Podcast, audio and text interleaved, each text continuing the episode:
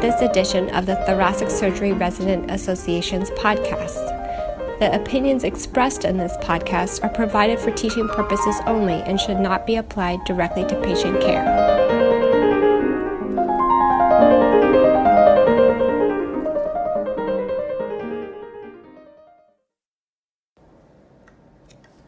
Hi, my name is Nick. I'm an integrated cardiothoracic surgery resident at the Cleveland Clinic. It is my pleasure to introduce Dr. Najm and Dr. Karamlou, who will be walking us through congenital mitral valve disease. Dr. Najm is the chair of pediatric and congenital heart surgery at the Cleveland Clinic and a renowned expert in both neonatal, pediatric, and adult congenital heart disease. Dr. Karamlou is a congenital heart surgeon, director of research and education at the Cleveland Clinic, and an amazing educator for the residents here. Dr. Najm, Dr. Karamlou, thank you for your time. Thanks for your invitation. Thank you, Nick. All right, so let's just start off with a case. A 13 year old female presents to the clinic with dyspnea on exertion, fatigue, loss of appetite. The physical exam is pertinent for signs of pulmonary congestion. A plain chest x ray demonstrates an enlarged left atrium and prominence of the pulmonary vasculature. An echocardiogram is performed which shows moderate mitral regurgitation, mild tricuspid regurgitation, and left atrial dilation. What are the features that you're looking for on the echocardiogram? And as a primary surgeon, how would you start to characterize this type of lesion?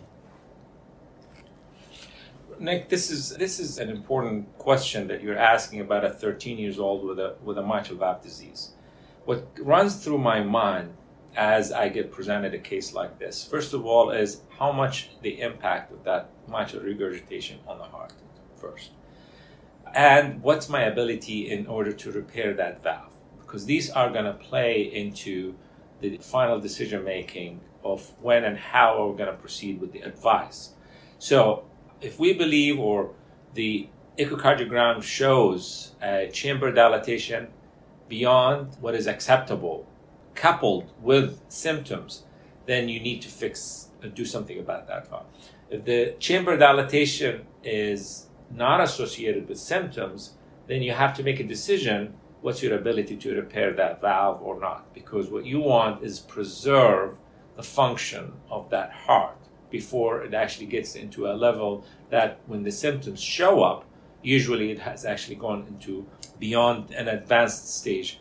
And we know from the data of the adult side is that when you get into a severe form of regurgitation, even in the absence of symptoms, you need to go and repair these valves because those who get repaired with severe MR, they tend to go back to normal both heart function and life expectancy compared to those patients who only get operated on only after they get the symptoms. So once you start having a degree, substantial degree of regurgitation and chamber dilatation, I think a very serious look at the opportunity for a mitral valve repair should be done. Obviously, then the next phase comes in. What is the anatomy of the valve? What is the reason for the regurgitation and the ability to repair this valve? And I'm sure Dr. Karamlou could add some insights to how do you actually go and proceed after that. Yeah, I think I totally agree with what Hani just said. So we really have been very prescriptive here with how we approach the mitral valve. And just like Carpentier, we really look at it in a segmental fashion. You want to look at the leaflets. As Hani said, you want to assess, you know, regurgitation and stenosis. What is the leaflet mobility? Is it prolapsing? Is it restricted? Is it normal? What is the leaflet area? Do you have sufficient leaflet tissue? In babies with complete AV canal defects, for example, we borrow tissue because oftentimes one side of the would be septated valve is deficient. So the adequacy of the leaflet tissue is important. Then you want to look at the subvalvular apparatus. Is it a parachute mitral valve? Is it a single papillary muscle? Is there a mitral arcade? Um, these types of things. And then finally, as Hani said, we have to be cognizant of the status of the left ventricle. Is the ventricle dilated and is it central regurgitation from dilation and from a primary ventricular pathology? And what is the function of that ventricle? Because once you repair the regurgitation, the ventricle has to respond by being able to pump an adequate systemic cardiac output. And then the equipoise between stenosis and regurgitation is also critical because if it's both, then it's a little bit more difficult to repair because you can't just have regurgitation is a little bit easier than, or pure stenosis is a little bit easier than a mixed pathology where you may have to use multiple strategies, um, and we'll certainly get to that later. Absolutely great. So, when you're seeing somebody with mitral regurgitation, especially a young child, what are some associated defects that you want to keep in your mind and some conditions that you're considering when you're seeing this kind of lesion and how does that really affect your investigation and your surgical management? So the first thing you want to know is this a congenital or an acquired disease to start with? And the, and the most common in, in a child uh, of acquired disease would be rheumatic heart. And as Tara was talking about, this is where you get a combination of uh, leaflet pathology as well as subvalvular involvement, heavy subvalvular involvement, sometimes annular involvement. As a matter of fact, it can affect all the portions of the mitral valve in rheumatic heart disease. The congenital part, whether that be a degenerative disease or a cleft in on the mitral valve, or as Tara was talking about, an arcade mitral valve or a parachute mitral valve or a double orifice mitral valve, they are more associated with either a partial AV canal or sometimes a complete AV canal or some sort of, of those uh, different types. And this is where it's really important to know what is the origin of the regurgitation because the repair techniques that we use is not like adults. Typically, congenital surgeons are not faced with a lot of valve repairs compared to adults because mitral valve regurgitation, the degenerative and the uh, ischemic or the functional or the rheumatic is so common in the adult side, but they have a fixed anatomy. You have an anterior leaflet that occupies two thirds of the orifice and one third of the annulus. You have a posterior leaflet that occupies two thirds of the annulus and one third of the orifice. This is standard, this is exactly the same and reproducible. In congenital is a different story because this attachment or this proportion between surface of the leaflet versus the attachment is different based on the anatomy. And that's why you need to vet out exactly what the anatomy is so we can go into the operating room knowing what you want to do. Echocardiogram is obviously the, the cornerstone in that, but I think 3D echo is important. And that's where you need an advanced imager who would actually show you, he or she would show you the regurgitation. And you want to know exactly the regurgitation. Is it at the cleft? Is it central, as Tara was talking about? Is it annular dilatation? Is it eccentric? Is it anteriorly directed? Is it posteriorly directed? Because all your repair techniques are going to have, when you go in as a surgeon, you're going to have this in the back of your mind, knowing this is a anteriorly directed jet, which means that the posterior leaflet is restricted, and that's why it is. So it's, it's, all this stuff is important to to know before you get into the operating room.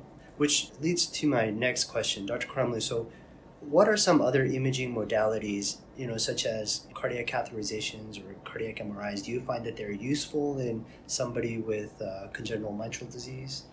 I think that the MRI would be useful in patients where the mitral is associated with a Shone's pathology. If you have Shone's pathology and a borderline left side, I think the MRI, as a, we just did a patient recently where we looked at volumes, and I know you're very familiar with that, assessing the volumetric capacity of that left side or the right side, if you've got a CCTGA type, is important to use the MRI for volumes. I don't think the MRI is helpful to really assess the valvular anatomy per se. Cardiac catheterization, I think, can be helpful if you're worried about pulmonary hypertension. It can also give you some data about the adequacy of the left side, but really that's going to be helpful for you to understand what is the PVR and whether or not the mitral stenosis is in some ways going to leave you with a big problem later on. Understood. In this particular patient, the echo demonstrated potentially a cleft in the posterior leaflet, as we know is pretty rare, as well as a central jet from annular dilation. So, how would you assess whether this patient should undergo medical therapy versus surgery? I know you touched on it a little bit, but please elaborate. So, the presence of symptoms is an indication. Once you have a clear symptom presence, that means you need to do something.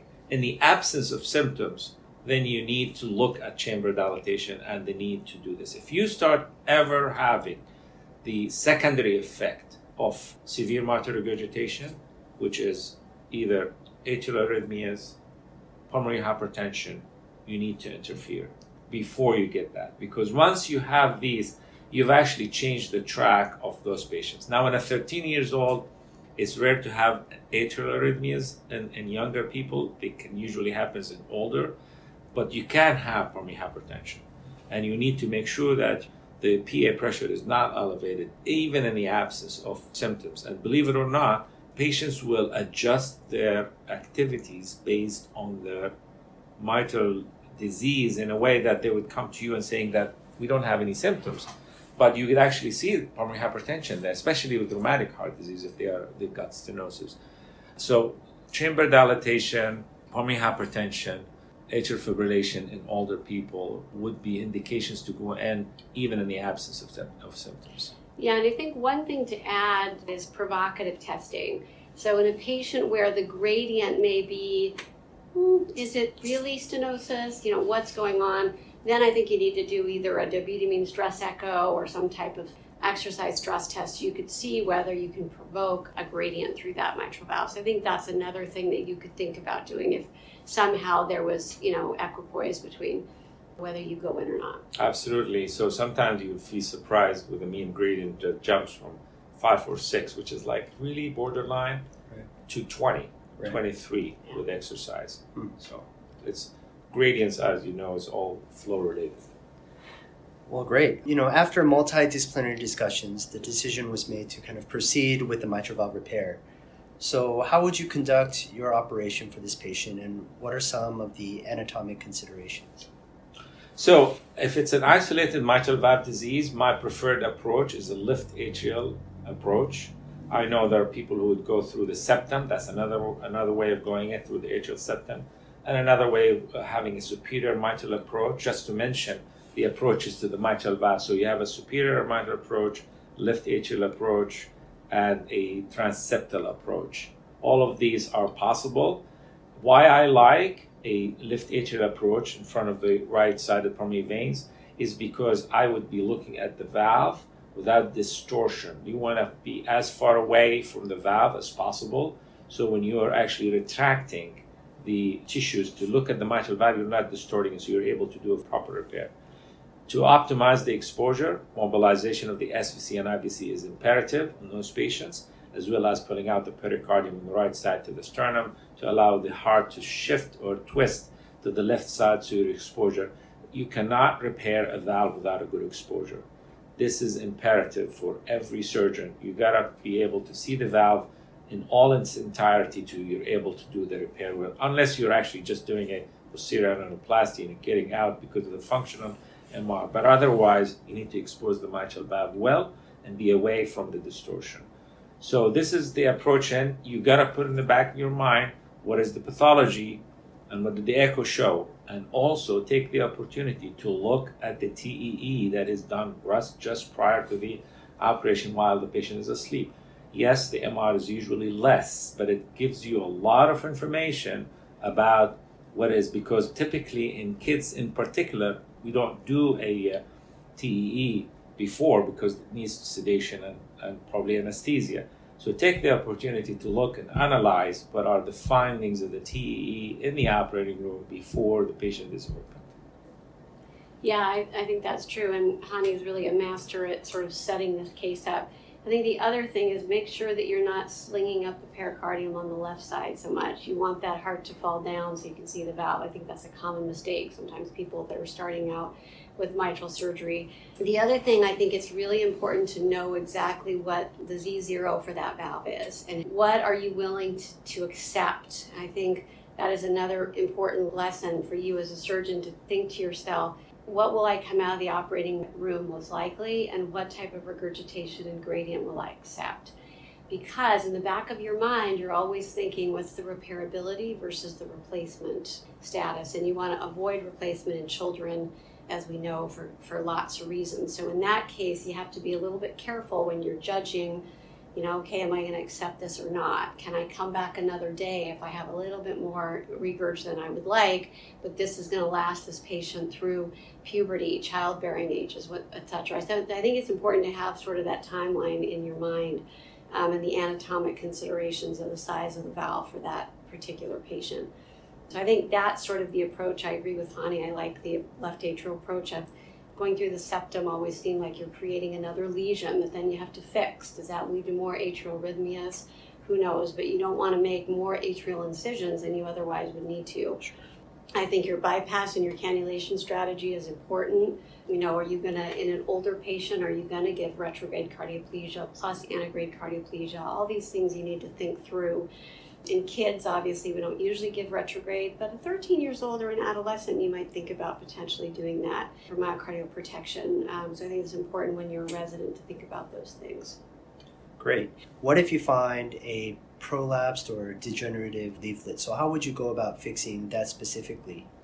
I think one of the important strategies in repairing mitral valve is spending the first five, maybe 10 minutes in just evaluating what is the problem with the valve. So, you know your by images what, what there is, but you need to actually start picking. The first thing is you pick up two forceps or a nerve fork, depends on the size, and start actually seeing the leaflet mobility, testing it, making sure does it actually prolapse, so uh, the height of the uh, leaflet leading edge, is it actually above or below the annulus, uh, the mobility of the papillary muscle. This is an area that I found actually in recent years, even in my practice, to be honest, that hasn't been addressed a lot before, is examining the papillary muscles in kids is really important. We tend to assume that papillary muscles are papillary muscles but the reality is there are a lot that actually can go wrong also in the formation of the papillary muscles, specifically in congenital mitral valve disease. And one of those that I found is, is a major problem the restriction of the posterior leaflet, whether that be in AV canals or even in, in normally formed mitral valves, is that not necessarily because of a malformed leaflet or chordae it is actually a papillary muscle that is tethered with a lot of muscle attachment to the free wall of the muscle. And we, I end up actually lifting up that papillary muscle and allowing it to feed up from the posterior wall so you can, it actually rises up and can, you can actually uh, have the, the two leaflets come together. So evaluate all the components of the mitral valve. You need to look at the course, you need to look at the papillary muscle and leaflets and the annulus. Look at the commissures, define where the anatomy is, and where are you going to and also very important strategically when you start repairing a valve you want to go from inside out rather than from outside in you don't want to put an annuloplasty suture at the beginning because that that's going to actually hinder your exposure on the inside. You know that you're going to do it but do it as you come out. So start working with the papillary muscles optimize the mobility make sure that this is fine. Then you start looking at the cords if you may need to shorten them Sometimes shortening the papillary muscle works, and I like this in kids rather than putting artificial cords. Although I have put in cords today, I've done one as a matter of fact. If it's if it's totally ruptured. Having said that, if you just need a little bit of uh, just shortening the papillary muscle, it's easy. You just fold it onto the papillary muscle. A cord on the papillary muscle, it's very easy. And then you work towards the leaflet, and then you look at the commissure, and then you look at the annulus. Great. So, Dr. Karamlou, let's say we, we did a great repair, or how we feel is a great repair. While you're in the operating room, how do you test a repair and judge whether it, actually is doing the thing that we want it to do? So I think one of the things that, um, again, I've learned this from Hani, that when you test the valve, we always say static testing. A lot of people, and I did this too. I mean, this is how I was trained. You know, you stick that bulb syringe in and you stick it through the valve into the ventricle. Don't do that, especially in kids. Just take the syringe and actually direct the jet at the valve itself. It'll pressurize the ventricle, but it's not going to distort that valve. So I think it's important the way you static test the valve. Don't put your bulb syringe all the way into the ventricle and blow it up, and then the plastic thing shoots off backwards, and you know your system yeah. gets wet or whatnot. So be elegant in your in your testing of the valve. This gets back to what I talked about in the beginning. What are you going to accept? have that in the back of your mind. So static test the valve, and then ultimately, one always anxiety provoking thing about valve repairs is you'll never know until you come off the pump, right? Everything else we can sort of assess before we come off, but valve repairs you have to come off the heart lung machine. You have to get a pressure that's an adequate pressure. I am very careful about not letting the pressure get high in mitral valves and anesthesiologists, you, you have to take control of that situation and let the pressure go up. And in a delicate valve, an infant valve, those things will will um, mess up your repair. So be cognizant of the hemodynamics when you come off. Make sure they're normal, but not too high. And then if you muff, be careful when you muff in centers where you muff, um, because that can also pressurize that, and you may not want to do that in AV canal repairs. Gotcha. And that's why, if I may add to Tara, I fully agree with her statement. Mm. In, in a case which is you really worried about your sutures, add an LA line. Great. Why? You do because th- this is what it is. You add that that because then you, they have a, another way of actually making sure if they want to give volume, and that's what you worry about. Yeah. is volume distension after a delicate mitral valve repair. You don't want them to actually give. So when you give them the LA pressure, LA line, then they would know that the patient is is preloaded. Well, you don't need to give volume. If pressures are soft, the first thing they're going to do is just pump in fluid. Maybe no. If the LA pressure is actually adequate and there's good preloading, what you need to go is more with inotropes, not with, with volume. And that's where the delicate postoperative care is important, is to give them and allow them give this huddle transfer or knowledge transfer from the surgical operation and findings into the ICU becomes really important in the durability of, of, of your repair. And I think the other thing to add to that is as a surgeon, become an expert echocardiographer as a congenital surgeon. Learn what they think that they know Right. because they will have the Nyquist limit way up and then your regurgitation will look worse. Or again, what can you fix? They, there may be a jet of regurgitation, but it may be a double orifice valve and you've closed off one orifice. You've got to leave the secondary larger orifice there, otherwise you'll get stenosis look at the rest of the pathology. Is a little bit more stenosis better in this particular patient, or is a little bit more regurgitation better in this particular patient? So I think you have to make sure that you don't just listen blindly to the cardiologist. Know what they know, interpret the echo yourself. Can I fix this? Can I make it better? And if I make it better and get the converse, will that be worse for this patient? Sure. And I, you may actually well ask this question, but let me uh, preempt this because this is in follow up to what Tara was talking Mhm. about. So, what goes through your mind when you actually call the cardiologist? What are the findings that is going to make me go back Totally. to on pump? Yeah. Okay, because they don't know. They're not. They were not with you in surgery, and you know exactly what you've done. You spend the last forty-five minutes, one hour repairing that valve. What you want to know is what are the things that will actually make me really worry that I need to go back, and you have to know also where you started and what are you ending up with. Okay, so a patient who was in cardiogenic shock with severe MR, you know that you want a survivable lesion Right. because you want to get out that this patient is going to survive to come back to you is okay. Right. for a second repair and possibly a replacement because now it's like it's not truly a salvage but it's very close to that. So you're not looking for perfection. While if you're going in for a an elective primum defect or a cleft you want to actually get as best a repair as possible with minimal if ever any leak or trivial leak so that you've got one in between, you've got a, a perfect repair, you've got a survivable repair, and you know, and you got an in between also a factor, which actually Tara was talking about, very important, is when are you going to accept? If you close the valve, there'll be no regurg. You know that. That's the ultimate. The ultimate Yeah, yeah. repair. That, the best repair. You got zero regurg, but you got zero flow also. Okay. How much can you accept in terms of a residual gradient versus residual regurgitation? The worst you can do is have more than moderate MR or MS together. Yeah. So you have to err in difficult valves where you're not planning to replace because of age or because of other conditions. You don't want to replace in a, in a growing child.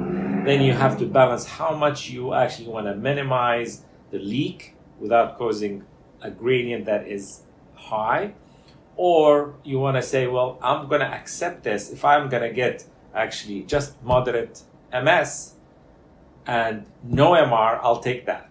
But if I'm going to get moderate MR, moderate MS, no. Yeah. That is going to haunt you back because they're not going to do well in the ICU. Gotcha.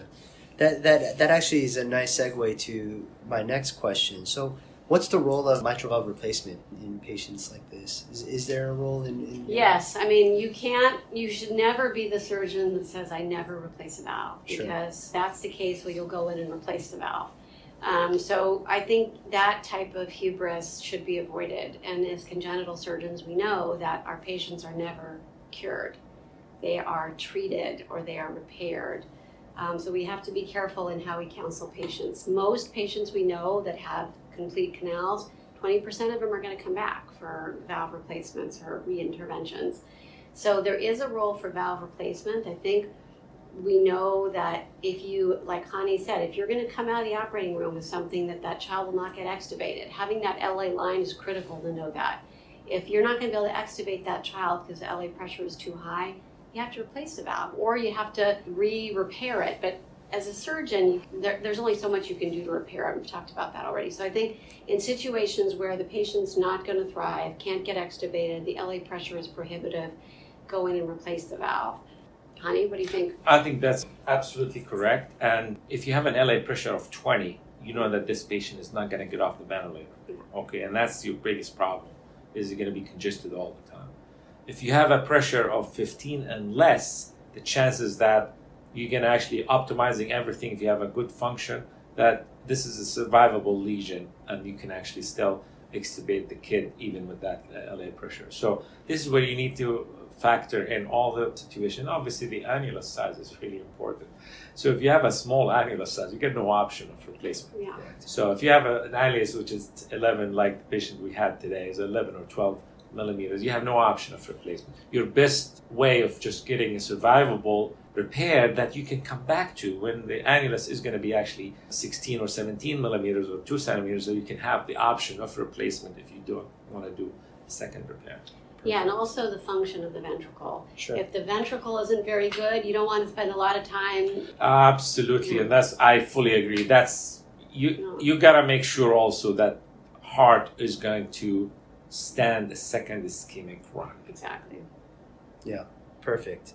Postoperatively, what are the some of the nuances of postoperative care, and what what are the results that you kind of expect? Well, we talked about the LA line. I think, again, I think that's a critical part of it. I really think that's helpful in understanding how to manage the patient with volume, blood pressure control, critical. Pacing, if you're not in sinus rhythm, if you had to do a maze, you want to make sure that you've got AV synchrony. You don't want to be V pacing a patient that you replaced a valve in or repaired a valve in.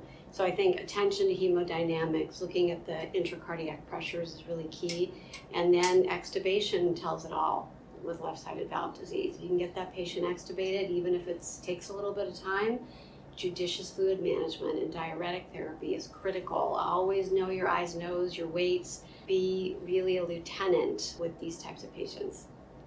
Perfect, perfect. And then again, what kind of results do you expect for these patients in the long Here at the clinic, excellent. um, you know, Nothing we- but the best. Yeah, yeah, nothing but the world class care. I know, in, in all seriousness, I think we have to approach it with the lens that the longer you have a person at risk, if you're doing a neonatal something, the chances are that they're going to come back. If you're doing a 19 years old, 30 years old, they have a much shorter at risk interval, and I think they can tolerate things physiologically much better. Concomitant lesions. Is it in a canal, in a Shones, a connective tissue? So you have to frame the results in the context of other anatomic abnormalities, but we know 20% are going to come back. If it's a Shones type variant, most likely you're going to come back for another reintervention. Um, and it may not just be on the mitral valve, it may be on, you know, the subaortic area, the aortic valve. Um, so I think those are really important in the durability of your repair too. So I a quotation from my mentor Bill Williams, who said, "As a congenital surgeon, all your patients will come back. It all depends on how long you follow them up."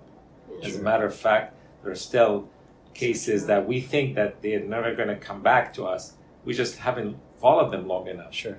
What's going to happen 50 years from now or 50 years from a surgery? Some of the surgeries have been invented only 10 years ago. We don't even have a long term follow up on it. So it all depends on the follow up. Great. Well, that was fantastic. Before we end, any closing thoughts or? I think what I would say is that congenital mitral pathology is it's a mixed bag, and as Hani said, you have to be prepared to deal with all of the the full spectrum, from something simple as an anterior cleft, something way more complicated like a you know a, a Shone's mitral valve that's got a you know a arcade, a, a single papillary muscle, a parachute, plus a small annulus we didn't really talk about EFE, but there's another component of that. Mm-hmm. We've learned a lot from cone repairs about delaminating those valves and how to bring those leaflets away from the ventricular muscle mass. So I think we're learning a lot as surgeons about um, how to treat valve disease, and you know that's exciting. But you got to be very well prepared. Great. I agree with all what Tara was talking about, and I would add that they should never be lost to follow up. Yeah. They always should be followed by a cardiologist after load reduction is imperative, early specifically after surgery. If you have trivial or, or less than mild MR, then it's okay if they don't want to actually give them any after load reduction. But anything more than that, you have, they have to have after load reduction for preservation of the ventricular function, and they need to be followed up lifelong. Yeah. Fantastic. Well, thank you, Dr. Najm, and thank you, thank you Dr. Karamlou, for a wonderful discussion. Thank you so much. Thank you, Nick. Pleasure. Thanks.